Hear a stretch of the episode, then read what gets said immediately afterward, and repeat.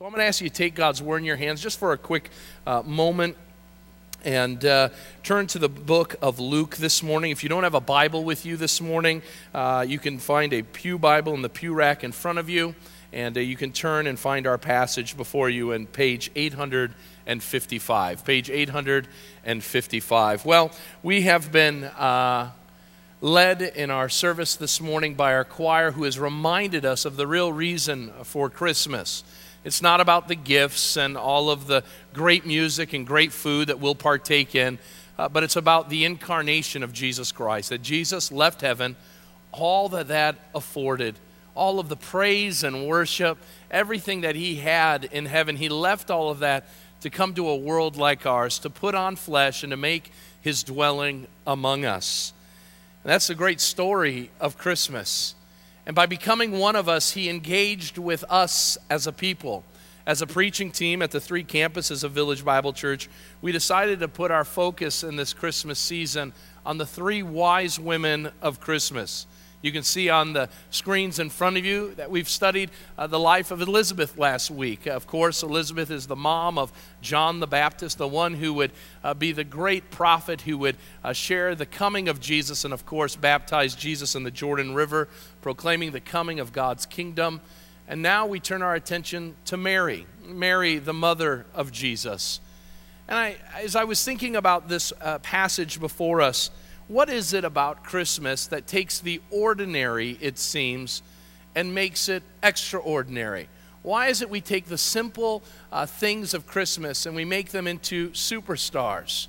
Think for a moment St. Nick, a third century uh, follower of Jesus Christ from Greece, who was known to be a man of great gift giving and a man who loved kids and adults alike, who would be transformed because of the traditions of Christmas into a man who was a jolly man who lived up in the North Pole, who would give gifts to all of uh, the earth's dwellers. He was om, uh, omniscient because he knows who is naughty and nice. He's omnipresent because he's able to be in a ton of places on Christmas Eve. Where did our imaginations cause us to run so wild? How about Frosty the Snowman? A snowman built out of hands of little kids uh, a simple snowman, three lumps of snow stacked on top of each other, and yet with the imagination of Christmas, he becomes this living and breathing uh, person who brings the joy of Christmas to a town of people. And who can forget Rudolph? Just an ordinary uh, reindeer, a reindeer who's got a, uh, just a small nose defect, who becomes a part of folklore. You see, there's some reason Christmas creates our imaginations, it allows our imaginations to run wild. And the question is while that may be good for us with kids' stories, do we make that a part of the biblical story? You see, when we look at the lives of people like Mary, what we begin to do is we begin to make their lives folklore. We make them bigger than what they really were as special as they were and the big part that they had in our Christmas celebration, many times we distance ourselves because of the great things that they did.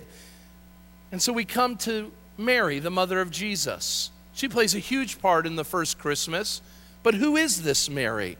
What is she all about? What do we know about her? And why did she play such a big part in Christmas? For centuries, theologians and artists, scholars, musicians, and poets have written and sung and painted and contemplated the mystery of this woman, this young woman from Nazareth, this young woman called Mary. Why did God choose her? Why her amongst all other women to be the mother of his son, Jesus? Why would she be chosen to be the one who would care and nurture and raise God's own son? Was it Mary's purity of heart? Was it her depth of devotion? Did she have some incredible personality or splendid looks beyond compare? What made her stand out? The gospel gives us some hints as to who this woman was and what she was all about. Notice with me in Luke chapter 1, as I read uh, verses 26, uh, the story of Mary and the announcement from Gabriel. I'm reading from the English Standard Version. It says, In the sixth month, the angel Gabriel was sent from God to a city of Galilee named Nazareth to a virgin betrothed to a man whose name was Joseph of the house of David. And the virgin's name was Mary. And he came to her and said, Greetings, O favored one, the Lord is with you. But she was greatly troubled at the saying and tried to discern what sort of greeting this might be. And the angel said to her, Do not be afraid, Mary, for you have found favor with God.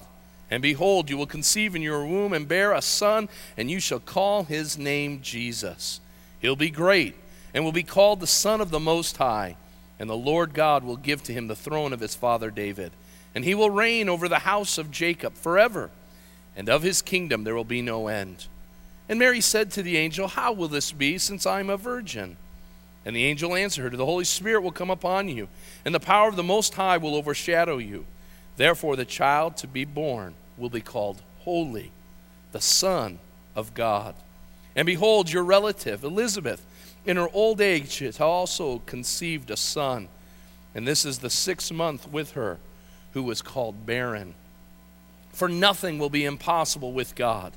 And Mary said, Behold, I am the servant of the Lord. Let it be to me according to your word. And the angel departed. I want to look just for a couple moments here at Mary being what I would like to call the real Wonder Woman. Now, as we look at the life of Mary, uh, we see that Mary, first of all, and you can write this in your outlines, was an amazing woman. She was an amazing woman. Unlike the TV character Wonder Woman, she was not a fighter of crime. She could not stop bullets with her gold bracelets. And I might add, if I have a good understanding of the dress that day, there is no doubt that Mary did not dress like Wonder Woman did in the TV show. Probably far more modest than that. But as we look at this major figure of Christianity, Mary, the mother of Jesus, we look to the scriptures and there's not much written about her. For as much as we uh, talk about her, especially during the story of Christmas, outside of the Gospels, there's very little written in the New Testament about this woman. But it's within the Gospels that we see a couple things. I want you to get this bio down in your outlines. The first thing we see is that Mary was a simple woman. We are told she's a young woman, probably a teenager, who's engaged to be married. She's very likely of a lower uh, class uh, society. Uh, she lives in a town called Nazareth, which wasn't known for power brokers or people of prestige, just working class people.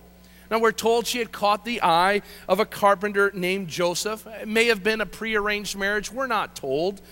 But now she is standing as this young woman on the threshold of a new family, a new life with the husband that she loved. And yet, all that would change with one encounter with this angel, Gabriel. It would change her life. And it's in that encounter with Gabriel that we see that she's a spiritual woman. She's simple, and yet she's spiritual as we see Gabriel with this greeting, he says, Greetings, O favored one, the Lord is with you. From this, we can see that Mary, no doubt, was a woman who was faithful to the calling of God. We see it in her chastity. She's a virgin betrothed in marriage. What that means is she has stayed faithful to what a young woman was to do in her time of waiting for her marriage. Second, we see that the Lord is with her. This speaks of an ongoing relationship that she had with God. This wasn't the first time that she had encountered God, but in her private and even in the public times of worship, she was a devout worshiper of God. We would see that this lifestyle of worship would result in her and Joseph raising a child in the ways and in the will of God. But the most eye opening aspect of this uh, spirituality is how she answers God. Think for a moment you're a young woman. You've never been with a man, and an angel comes and he stands before you and says, You're pregnant. You're going to have a child. Your response would be, But I'm a virgin. I've not known a man. And yet, what is conceived in you, the angel says, is the Son of the Most High. It is the Messiah that the people of God had been waiting for. Unlike her cousin Zechariah, which we learned ago, uh, a week ago about, who was a priest and years her senior, she would respond very differently. Instead of questioning God, instead of asking uh, questions that would say, There's no way that this could happen, she responds with such amazing words. While she wonders how it can be, she is ready to be used by God in a powerful way. Notice in our text that we see no complaint at the total disruption of her life. Her life will never be the same. People are going to talk about her, people are going to gossip about her, and her soon to be husband will probably leave her. Her parents could, totally within the right, disown her, and then she could be placed before the chief priests and leaders of the day, accused of adultery, to be stoned. Her life would be very different. And yet, what we see is that Mary is ready to serve. This phrase, O favored one, is one that has perplexed Christians all over the world. It has spawned many different thoughts concerning this woman. Does this mean that Gabriel saying that Mary is of greater value than us? Does it mean that she is to be worshiped or venerated? Does it mean that she is different in her composition or, or constitution as a human being? The answer is this when God says through Gabriel that Mary is highly favored, the reason she is favored is one, and that is God's grace. It's the same reason why you and I are favored. It's the same reason why God takes a look at us and he relates with us as his people. God saw fit to, to place upon Mary God's sovereign love, and he gave her the role in his divine plan of Christmas. And what an amazing truth this is. But before we start building this statue or this uh, pedestal for Mary, we need to recognize something that is, she was sinful. She was sinful. Now, before you think I'm defaming her character, I think she would agree. In fact, in her great prayer and song of praise, after hearing Gabriel's announcement, she says, My soul magnifies the Lord, and my spirit rejoices in God, my Savior. She recognizes we need to recognize our need for a Savior because all have sinned and fall short of the glory of God. And so she recognized that. Now, what that should do for us as a people this Christmas is recognize as a fallen and broken people.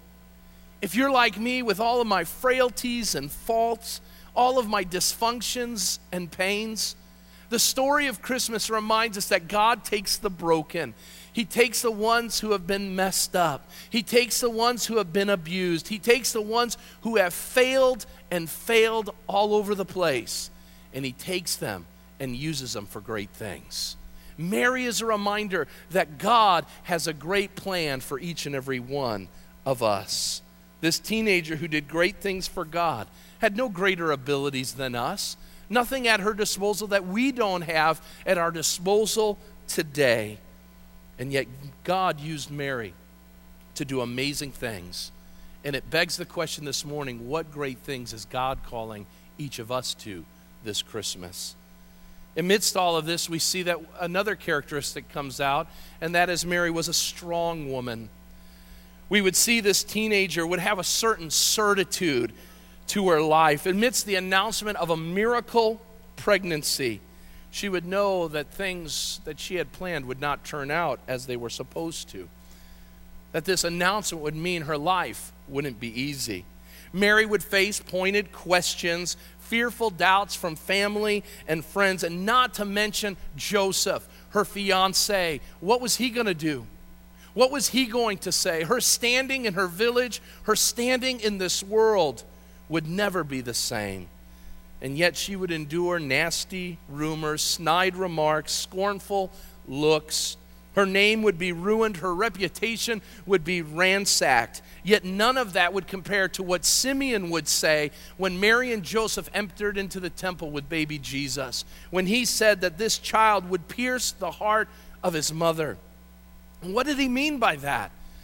This baby, a miracle baby, would live a life of perfection, and yet the world would not receive him as the Son of God, as the Creator Lord, but they would receive him as a rebel. They would receive him as one who had come. They would call him uh, the messenger of the devil, the son of the evil one, instead of being the one whom we are called to serve.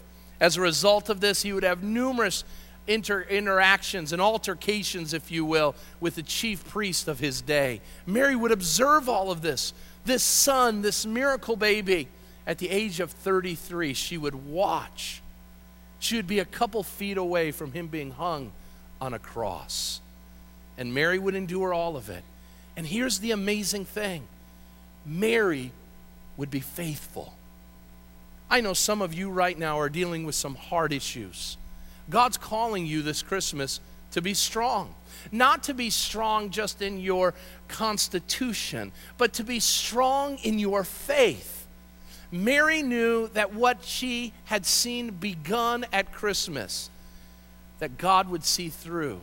And here's the great truth Mary was one of the people who would see her son rise from the grave. And some of you this Christmas are dealing with difficult times and circumstances. And God says, wait, the story isn't done. Remain strong and remain faithful. All of this tells us one very important truth about Mary, and that is she was special. A woman, a woman who was simple yet spiritual, a woman like you and I who was a sinner in need of God's grace, whose life was special. She was said to be blessed among all women. She was said to be a favored one. And we as Christians must be careful not to swing the pendulum so far the other way from our friends in other denominations who revere her in ways that even Mary, I think, would say, don't do that. That we need to see her as the blessed one. We need to see her as a faithful role model to our faith. Men and women alike should make Mary a mentor and a model for all that we do. Whether in good times or in bad, Mary is one who stood with her son. And God's calling us to do the same thing this morning. So that is who this woman is. Now, I want you to notice for a moment that we see that it isn't just who she was, but is what she did. Notice she was willing to be used by God. In Luke 138, we see that Gabriel has shared the news of the pregnancy that would change this woman's young life. She knew her life would never be the same. Her dreams and desires, they were out the window. And what trouble might be lurking around this announcement?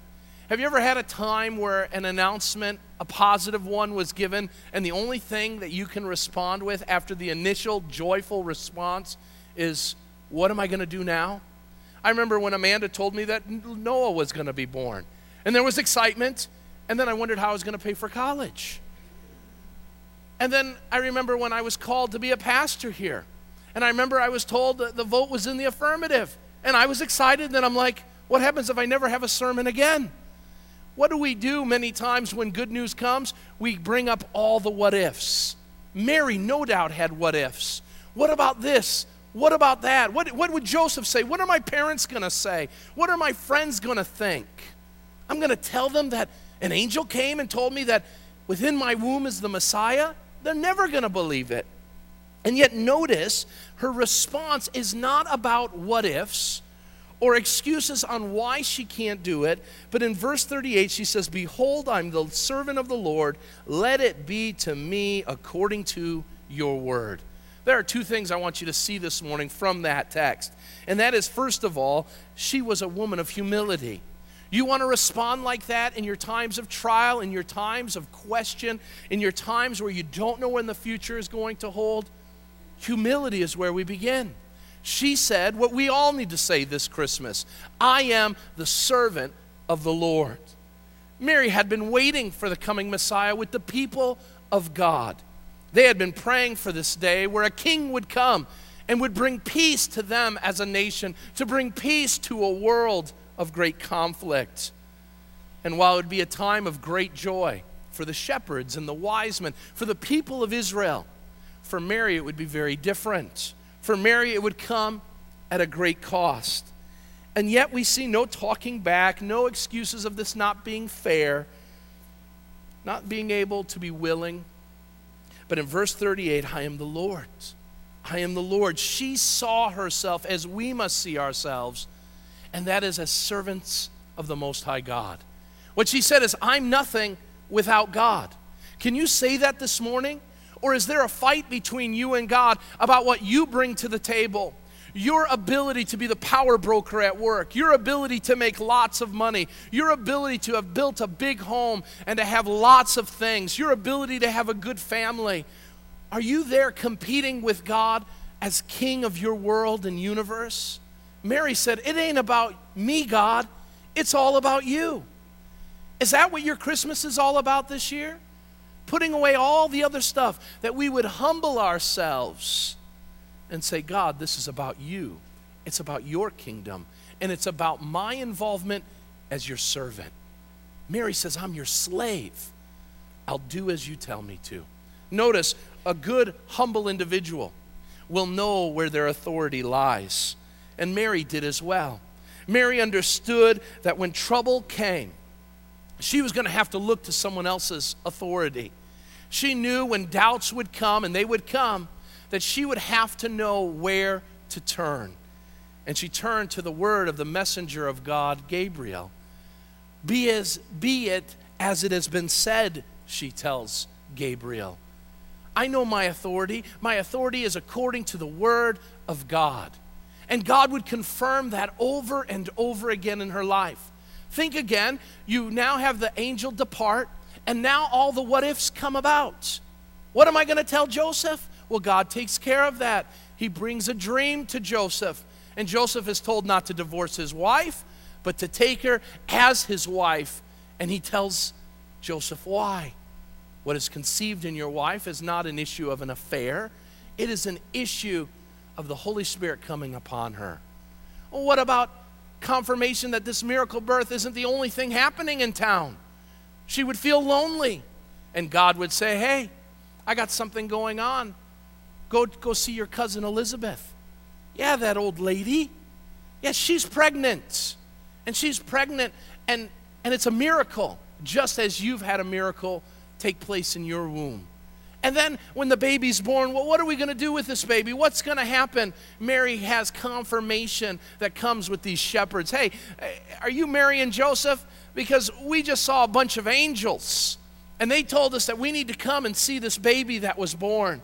How about years later when the Magi would come and bring gold, frankincense, and myrrh? Confirmation after confirmation that God was in charge and he was seeing his plan unfold right before her eyes. You see, when we take big steps of faith, God doesn't leave us hanging, but He confirms those steps according to the authority of His Word. Mary understood that. I want you to notice this morning that finally Mary was gripped by the wonder of Christmas.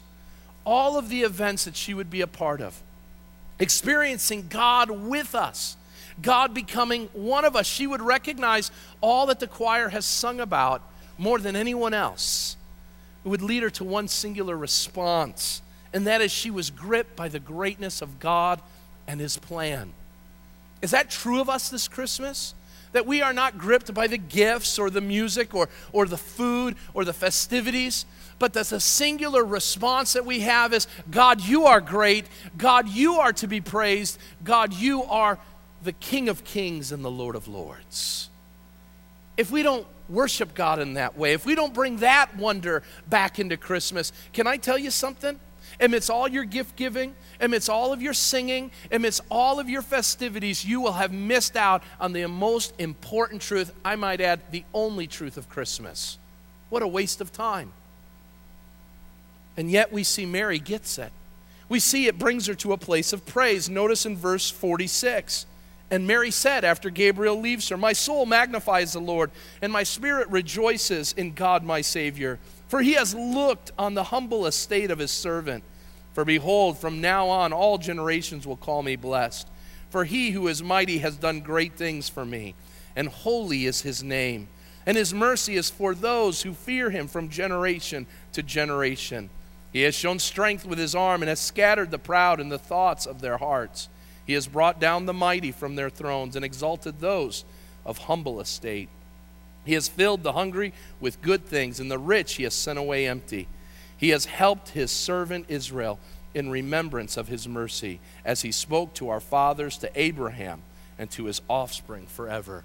He prays, she prays God. And notice she also in Luke 2:19 ponders she ponders, she treasures, she thinks about all that she was a part of that Christmas. While we enjoy this season, let us praise God that the fact of Christmas comes as a reason of the incarnation.